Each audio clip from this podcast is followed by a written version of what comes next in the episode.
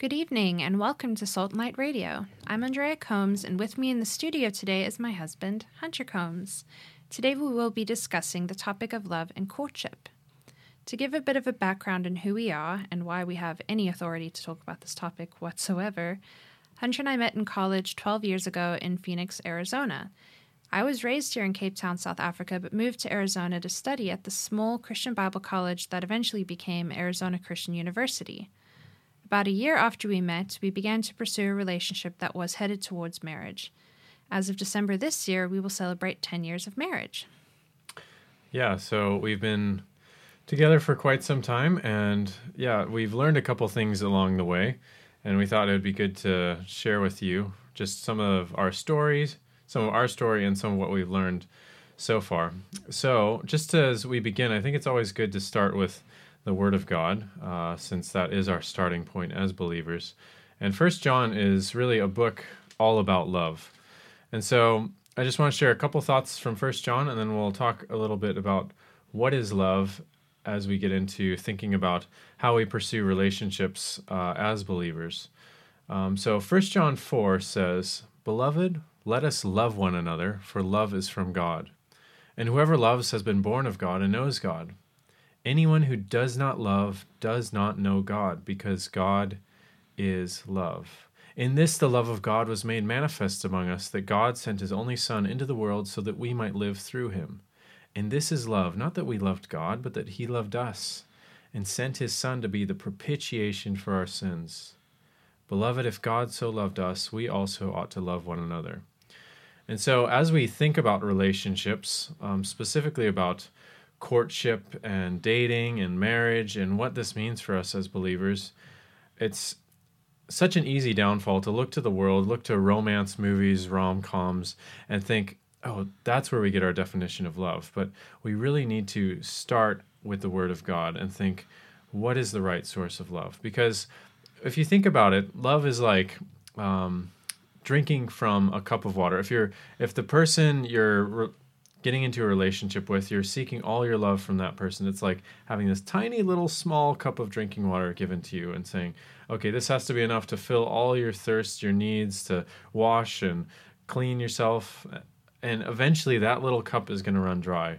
But rather, if we find our source of love in God's infinite love, it's like taking a drink from Victoria Falls. It's this unending source of cleansing and refreshing water for our souls. And so instead of always going to, oh, this person is going to fill me and make me happy and complete and getting our love from them, as John says, in this is love, not that we have loved God, but that He loved us. So we have to begin with God.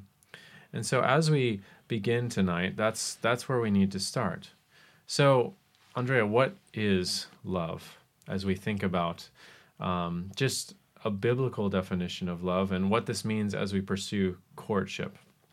Well, as you know, a very helpful book that we read last year during the hard lockdown was What Did You Expect by Tedd Tripp.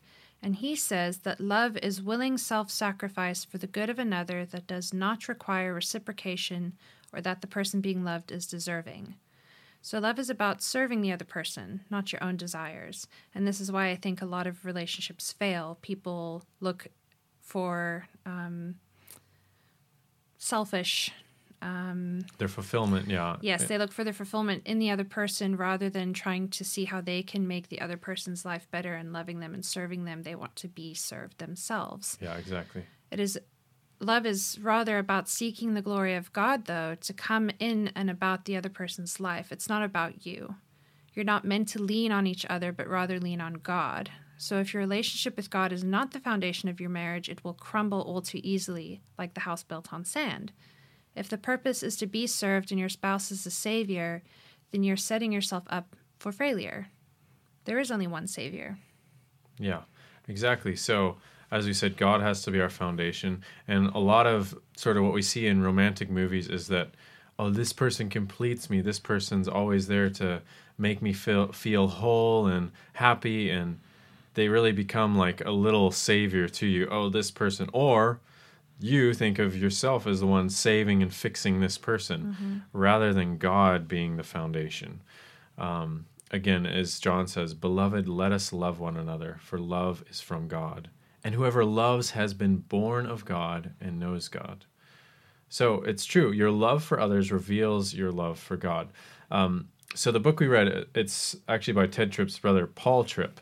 Um, but that's okay. Tedd Tripp also writes a very good book on parenting that we've read called Shepherding a Child's Heart. Um, so there's an easy mix up there. Uh, but Paul Tripp has this quote as he's talking about love.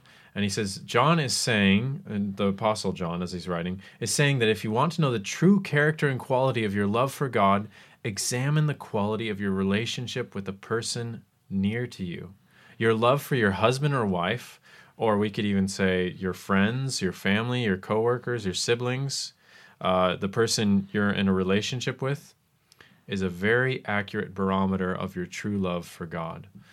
And so we want you to think just look at your relationships that you're in right now and how are you doing in those relationships? Are you really loving that person the way God has called you to? Are you selflessly seeking their good before yourself?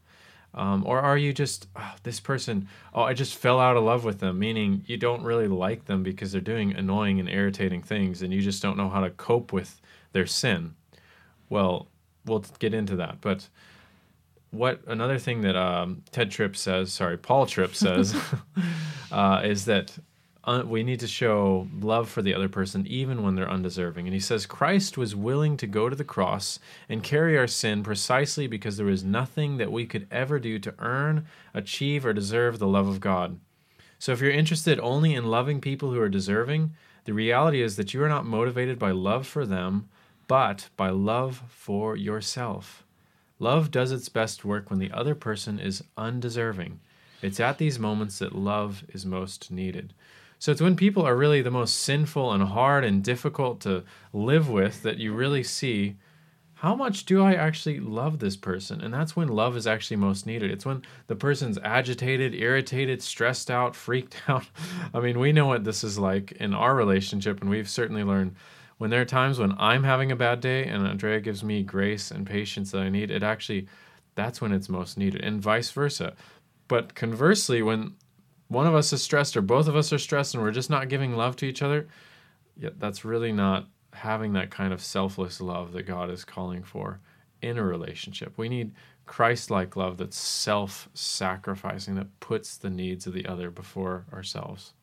Right. So if you aren't married, and by the way, if you are married, then you know exactly what we're talking about. But if you're not married at this point, you will have friends, parents, siblings, or roommates.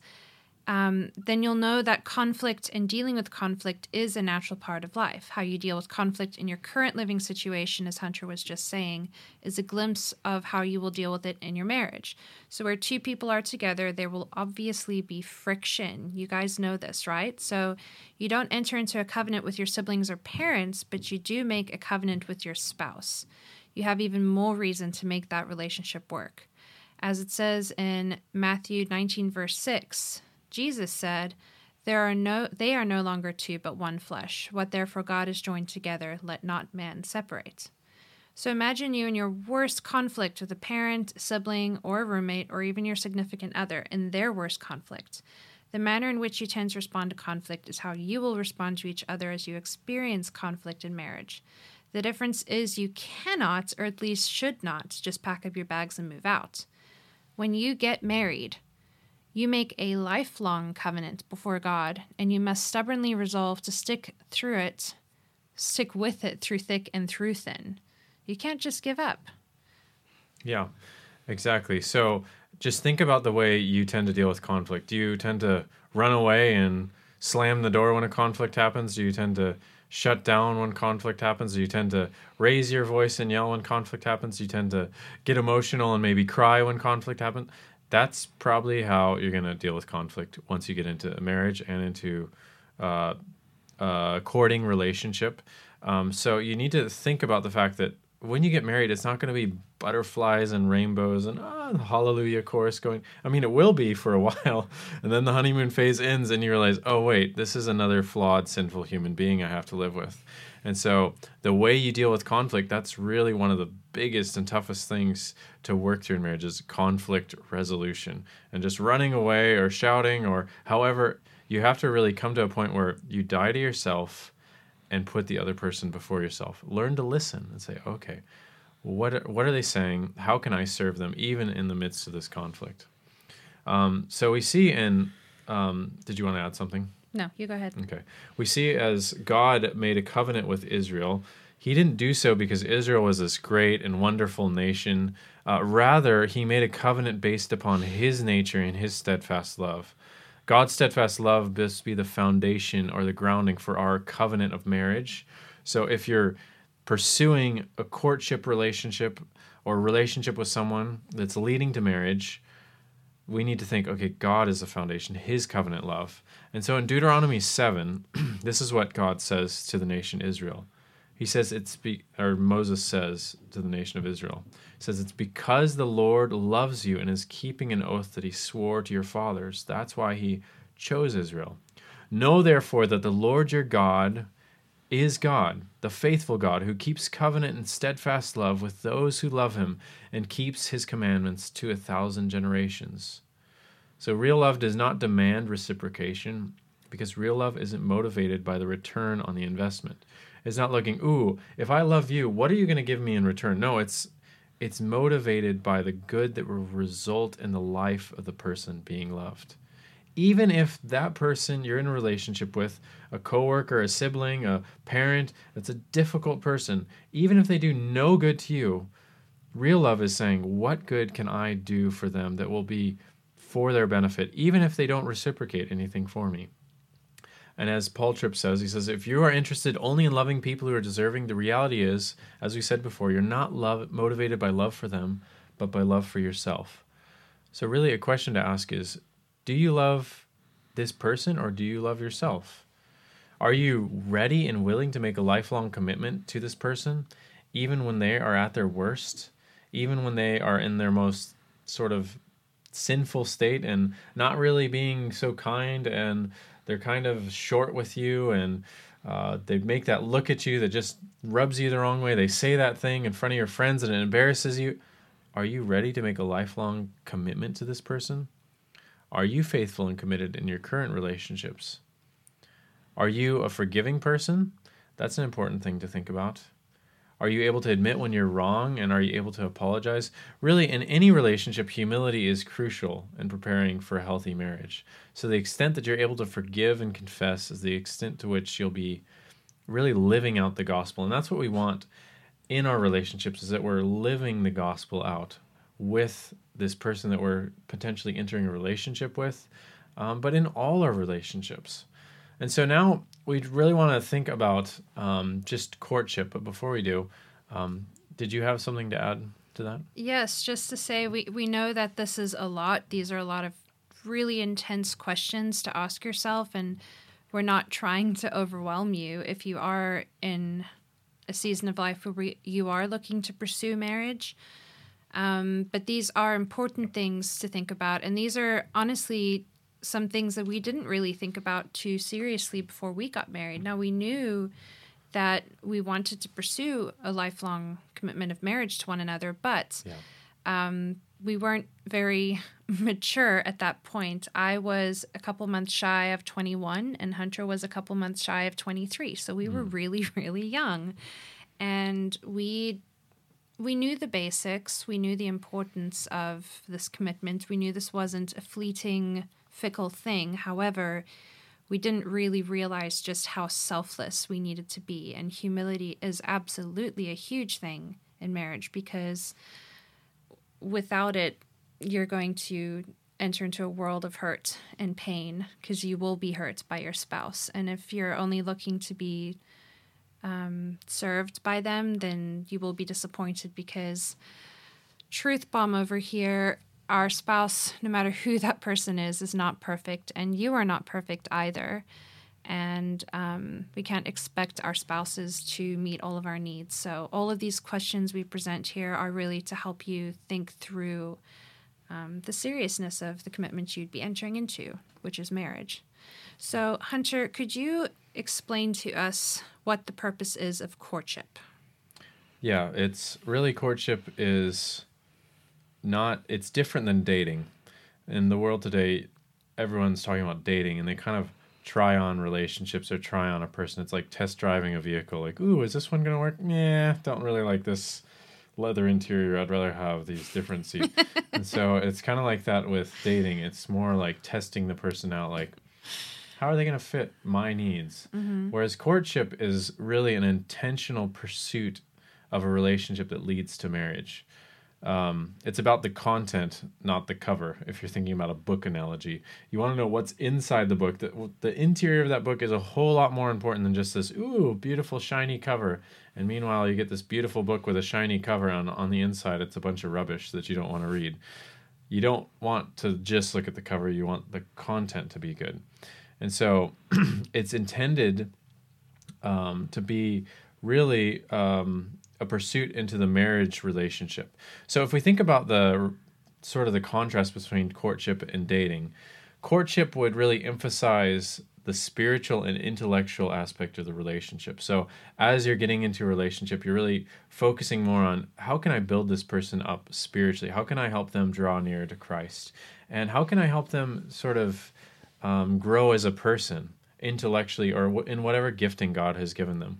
Whereas dating focuses more on the physical aspect, sort of the infatuation aspect of the relationship. Um, yeah, so there's that aspect. And I think a lot of downfall in relationships is we, even in courtship where we're pursuing marriage, it becomes sort of this isolated. Now we're just focusing on, wow, this person's so beautiful and attractive, and I love the way she does this, and it makes me feel so good about myself, and I love the way he leads, and I, it just makes me feel so protect. But that's really, it has to go deeper than that. It has to go to the spiritual. How can I build this person up? Absolutely. Um, whereas courtship also, it's involving other people. It's not just focusing on like dating would isolating from other people and rather focusing on just each other. It's rather outward focused and even maybe hey how can we pursue something like how can we do ministry together? How can we get out and serve people together? Hey let's let's get together with friends and let's be in community rather than just isolated from each other. And i think most people who are married today would say, yeah, there's probably been some point in when they're pursuing their marriage relationship, either dating or courting, that they did just sort of focus on each other and get infatuated with each other. And it's easy to fall into sin when you have that sort of emphasis on just, oh, just the other person. Um, and so, rather, courtship, you're wanting to be above reproach and involve other people. Another aspect of courtship is um, it enjoys activities together in groups rather than just romantic feelings of the relationship. Um, and courtship involves each other's spiritual authorities in their lives, like your pastors, your elders, your parents, your mentors. Whereas dating is more focused on an independence from authority. We do what feels right to us. And I think there's a lot of danger. If you're in a relationship with someone and your parents are saying, hey, this person's really not good news because of X, Y, and Z. Um, and your pastor's like, eh, that person's not really good, but you're, oh, but I just want to do what feels right. You really need to take pause and say, am I really in a relationship with the right person? And so, courting, you pursue and you seek advice from authorities in each other's life. You're getting to know each other's families, not just getting to know the person as an individual because it's important that you see how that person acts and behaves when they're around their family, when they're around their siblings, when they're around their parents. You'll understand a lot more about what makes that person who they are. And even even uh, we have gotten to know so much more about each other just by spending time with each other's families. Um, even we were in the States a couple years ago with my family. Uh, we live here in South Africa now. We have for the past three years. Uh, but we went back to visit my family. And even then, uh, just Andrea said, "Wow, I understand so much more of just the way you tick, the why you are the way you are, just being with your family. Not necessarily bad things, just things that are sort of idiosyncrasies and nuances. Like, oh, okay, that's why you value this. That's why you do this. And likewise, I we were married for how many years before we moved here? Six. Six years. And once we moved here, and I started spending time with you and your family, I realized, oh, okay, this is why you are the way you are. And even just understanding a bit more of the South African culture, oh, okay, South Africans are a bit more straightforward and blunt in the way they address issues, whereas in my upbringing, we were more sort of kept our thoughts to ourselves. We didn't so much You just say around the issue. yeah, you sort of gently bring up the issue. So I understood a lot more. Okay, it's not that you're being mean or aggressive. It's just cultural differences. Family culture is huge, and that is another very important reason why you do want to spend time with your significant other's family so that you can, um, Yes, you can get to know. yes, Some of the- another side of them. You you want to surround yourselves with the people who influence your significant other the most, whether that's family, friends, church community, all of the above. Ideally, um, that really is very important. Yeah. So there are a few main points we wanted to touch on regarding courtship and some things to be aware of and yeah. So um, Hunter, would you like to start us off? Yeah, of course. So the first sort of thought is that fools rush, but love waits.